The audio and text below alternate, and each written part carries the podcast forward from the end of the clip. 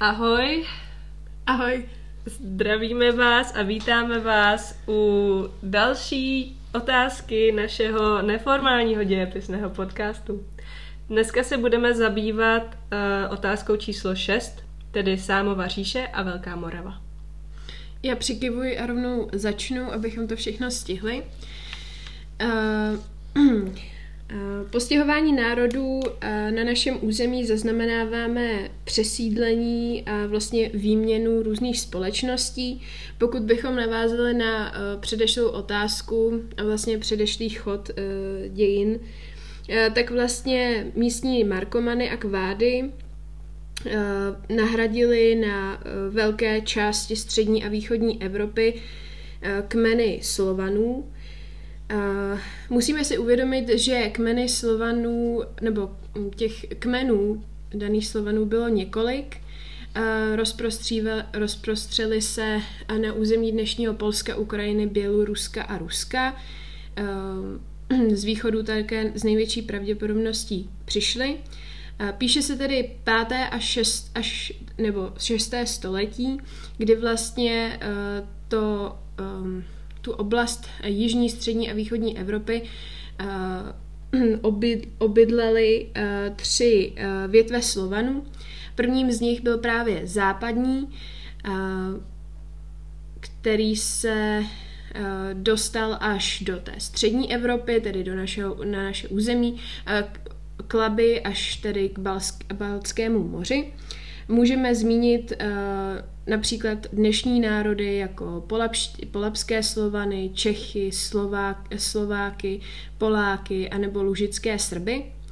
Uh, druhou větví uh, byla východní, která se rozprostřela v lesích a lesostepích východu evropské roviny, takže mluvíme o dnešních národech, jako jsou Rusové, Bělorusové a Ukrajinci.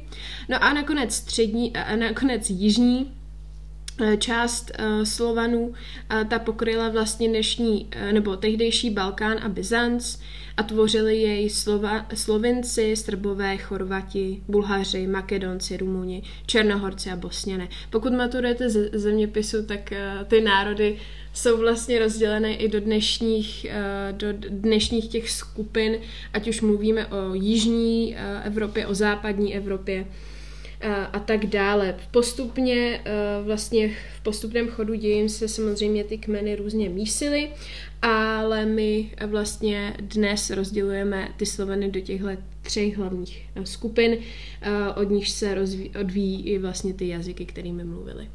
Tak a teď se posouváme do hospodářství. V Sámově říše a Velké Moravě, neboli prostě a jednoduše v tehdejší době převládalo hlavně zemědělství, kdy, aby měli dostatek polí, tak vlastně um, provozovali takzvané žďáření, což znamená, že vypalovali lesy kvůli půdě.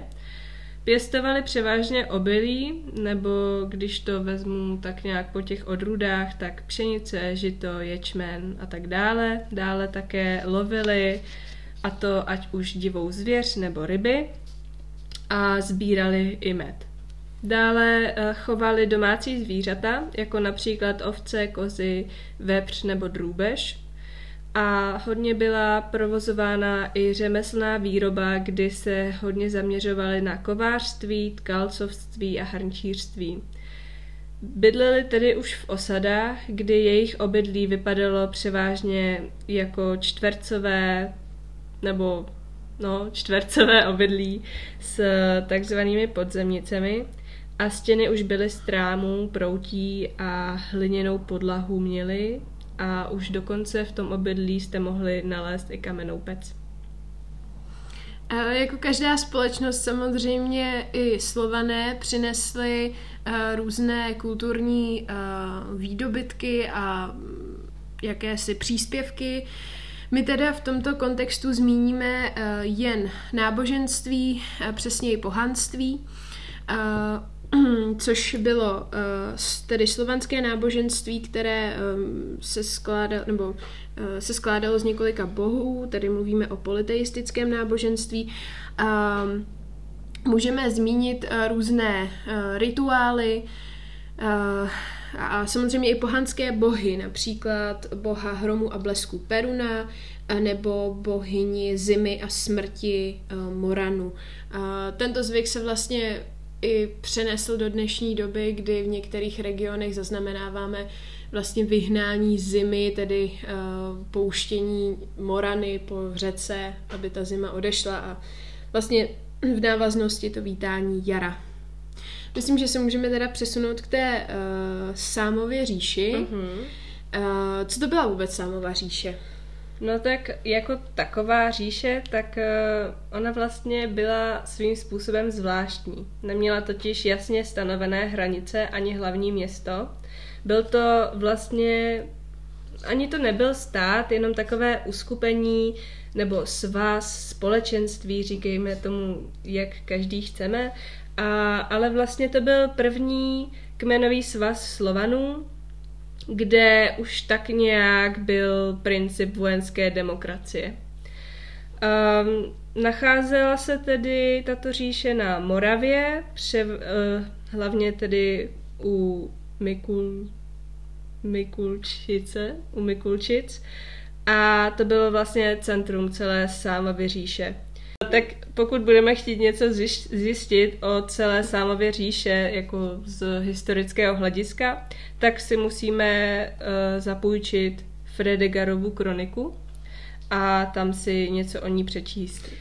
Právě v této Fredigerově kronice uh, se totiž zmiňuje, že uh, Samo, což byl uh, jako hlavní takový uh, vůdce toho, to, této říše, byl to mimochodem franský kupec a sjednotitel právě této říše, tak o něm se mluví jako o velice uh, jako silném muži, který měl 12 manželek a 37 dětí a vládl mezi lety 623 až 659.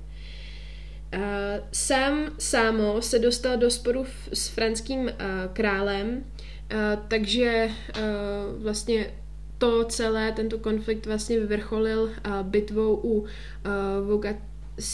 Vogastisburku, kdy Slované porazili Franskou říši a byla to vlastně jedna z nejdůležitějších e, bitev.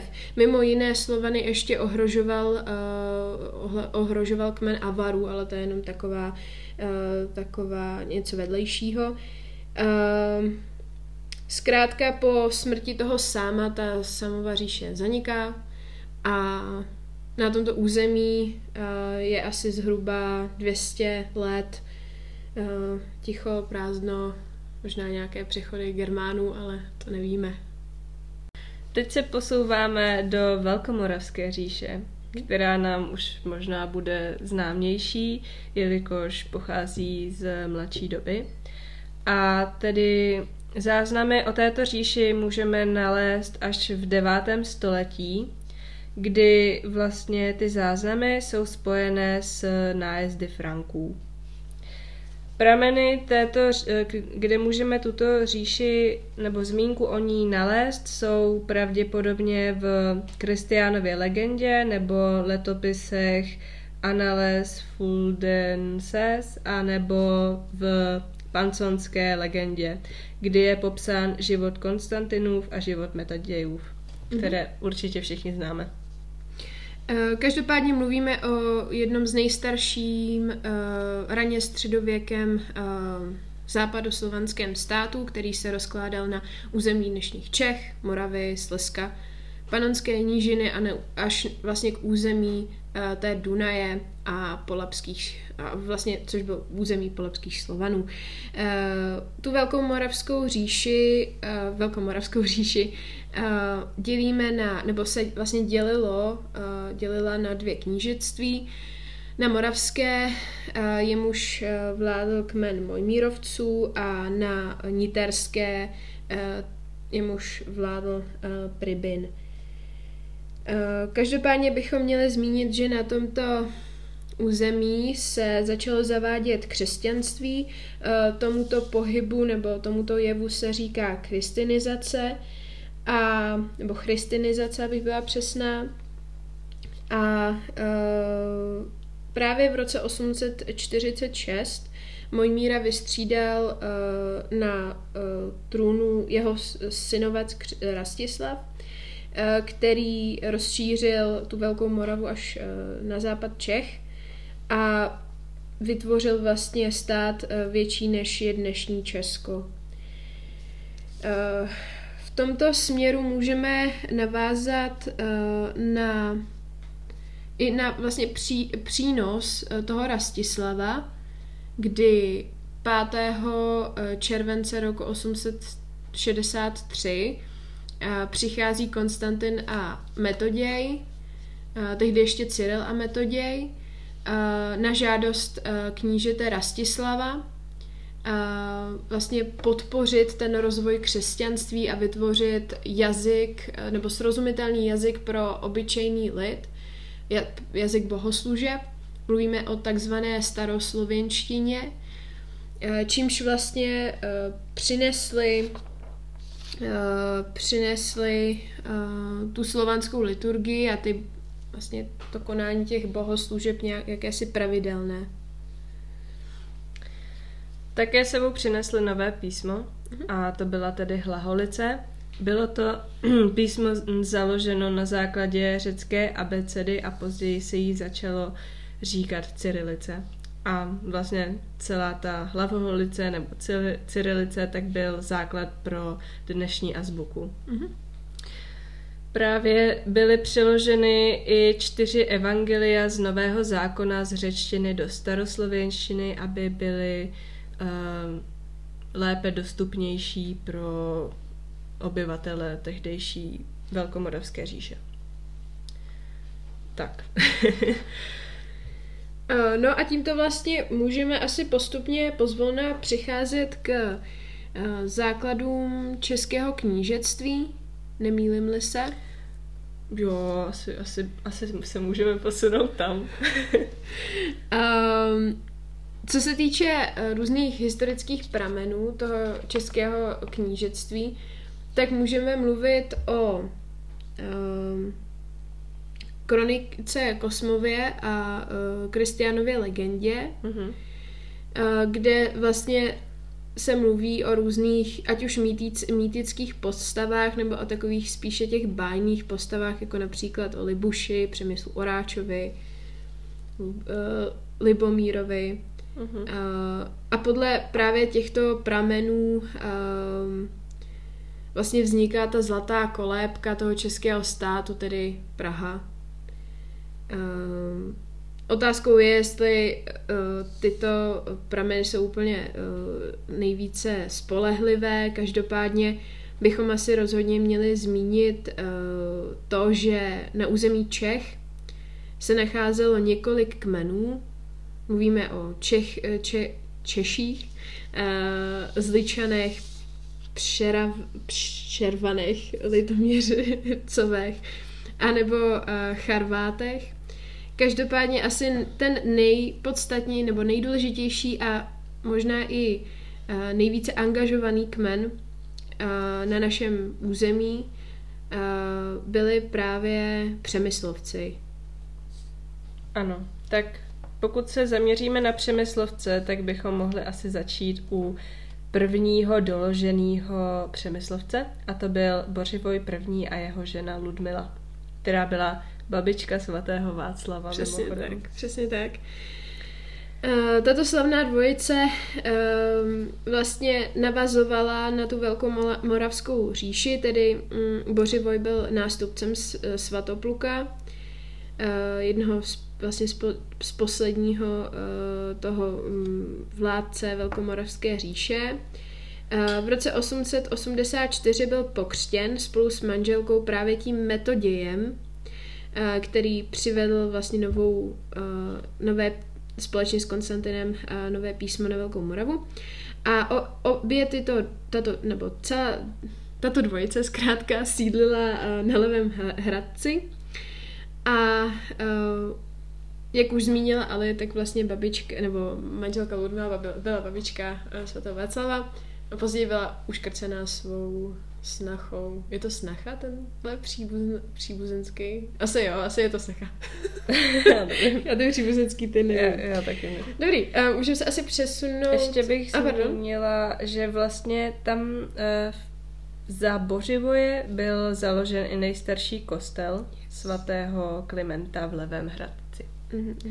Teď už se můžeme přesunout na Spytihněva prvního, který uh, položil základy Pražského hradu a také nej, ne, nebo jako nechal postavit nej, druhý nejstarší kostel svaté pany, zasvěcený svaté paně Marii. Přesně tak. Um, um, pak tu máme uh, dalšího vládce, a to právě Vratislava I. Uh, bratra z Pětihněva a také druhého syna, uh, Boživoje, Mm-hmm. uh, který měl právě za manželku tu podšitou Drahomíru. A ten právě uh, měl ty dva syny, uh, svatého Václava a Boleslava I., chceme-li zvaného Ukrutného. A Vrat, Vratis, Vratislav I. dal postavit v roce 1920, de, pardon, 920 uh, baziliku svatého Jiří na Pražském hradě. Uh, co se týče svatého Václava, tak my budeme zmiňovat úplně nakonec, protože je to přece jenom jedna z nejdůležitějších osobností našeho, našeho státu. Uh, proto se asi můžeme přesunout rovnou k jeho bratrovi Boleslavovu první, ano, prvnímu. Mm-hmm. Tak uh, Boleslav první. No, on byl také zvaný ukrutný a když se podíváme, co všechno způsobil, tak asi, asi mu to docela sedí, asi mu ta přezdívka docela sedí. A on vlastně, abychom neříkali jenom to negativní o Boleslavovi, tak on zároveň pozdvihl Čechy politicky i ekonomicky na nějakou uh, lepší úroveň. A vlastně dal razit i denáry, což vlastně byla první česká mince. Mhm. Přesně tak. Tak. Uh, pak tu máme Boleslava druhého. Mhm, což byl syn právě Boleslava prvního. Uh-huh. V roce 973 uh, dal vlastně založit uh, biskupství v Praze a mimo jiné v roce 995 dal vyvraždit slavníkovce. Pokud si pamatujete, tak o vyvraždění slavníkovců jsme právě mluvili v našem úplně prvním podcastu, a pra- co se týkalo Kutné hory. A právě proto se Boleslav II. Uh, tak nějak řadí i k historii Kutné hory a celkově Malína a, a tak.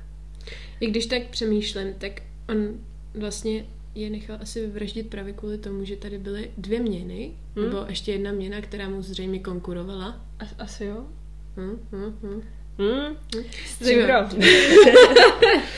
uh, no, dalším, dalším vládcem byl Boleslav III. a následně Jaromír. My některé ty panovníky budeme trošku přeskakovat, aby, abychom se vešli do té minutáže půlhodinové maximální. Um, následně tu máme Oldřicha a Boženu. Mhm. Uh, Oldřich založil sázavský klášter, uh, což byla jedna jakoby z posledních, uh, z posledních míst, kde se uh, sloužily bohoslužby ve staroslověnštině, poté se přišlo na latinu, ale to bychom předbíhali. No a uh, následně můžeme ještě zmínit Břetislava a Jitku, uh, které jako fun fact můžeme zmínit, že právě Břetislav byl nemanžel, nemanželský syn Oldřicha a Boženy. Takový fun fact. A přezdíval se mu také český Achilles. Wow. Wow. a mimo jiné, tento Břetislav vydal um, v rámci Břetislava dekretů první zákon pro křesťany, kde zmiňoval uh, možnost rozvodu, zákaz hospod, alkoholu a všechna uh, manželství právě v tomto zákonníku musela být, nebo dle nařízení tohoto zákonníku musela být státem potvrzena před církví a uh, také zakázal pohřby jinde než na hřbitově. Mhm. Potom zde máme také zmínku o e, roce 1039, kdy vzniká takzvaný stařešnický řád, nebo pokud chcete stařešnické právo. Celé to, celé, celému tomu právu se přezdívalo seniorát, což znamená, že nástupnictví bude, nebo nástupník aktuálního vladaře bude nejstarší syn. Z dynastie. Z dynastie. Hm.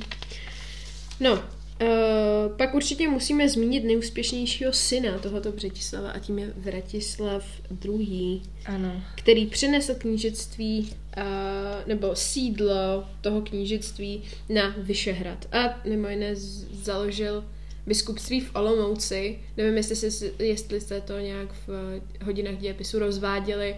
Já mám jenom takové, nebo jsme se tady shodli, že máme jenom takové jako možná pomíjivé jako zbytky vzpomínek na tuto informaci.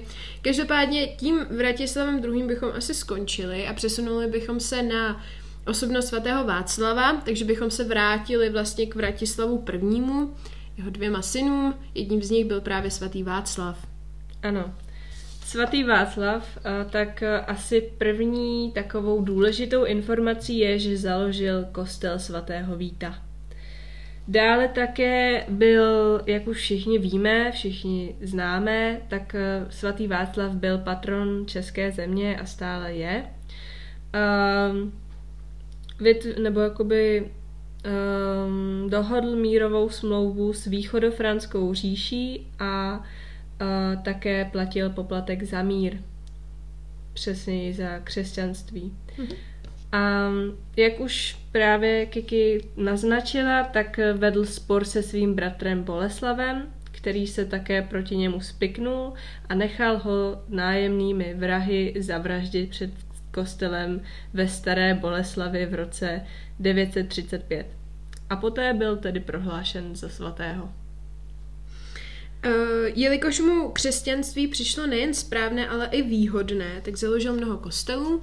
Jak už ale zmínila, uh, byl to právě kostel svatého Víta. Uh, vykupoval také otroky, určené na prodej orientálním kupcům na pražském trhu a pouštěli na svobodu. A podle jedné legendy dokonce přenechal svou manželku Sokovi, místo toho, aby ji nechal ukamenovat, což bylo tehdy běžný trest za nevěru.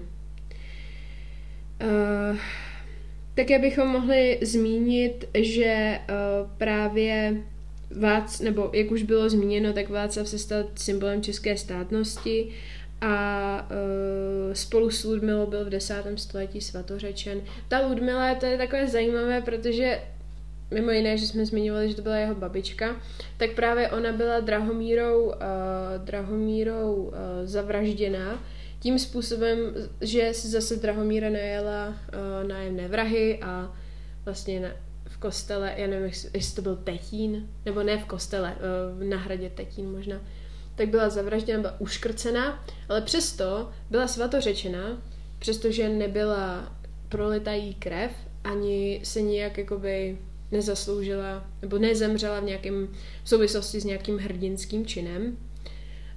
Každopádně asi se proto pak nemůžeme divit, uh, že Boleslav I. zavraždil tím způsobem uh, svatého Václava, protože měl už jakýsi vzor uh, ve své matce.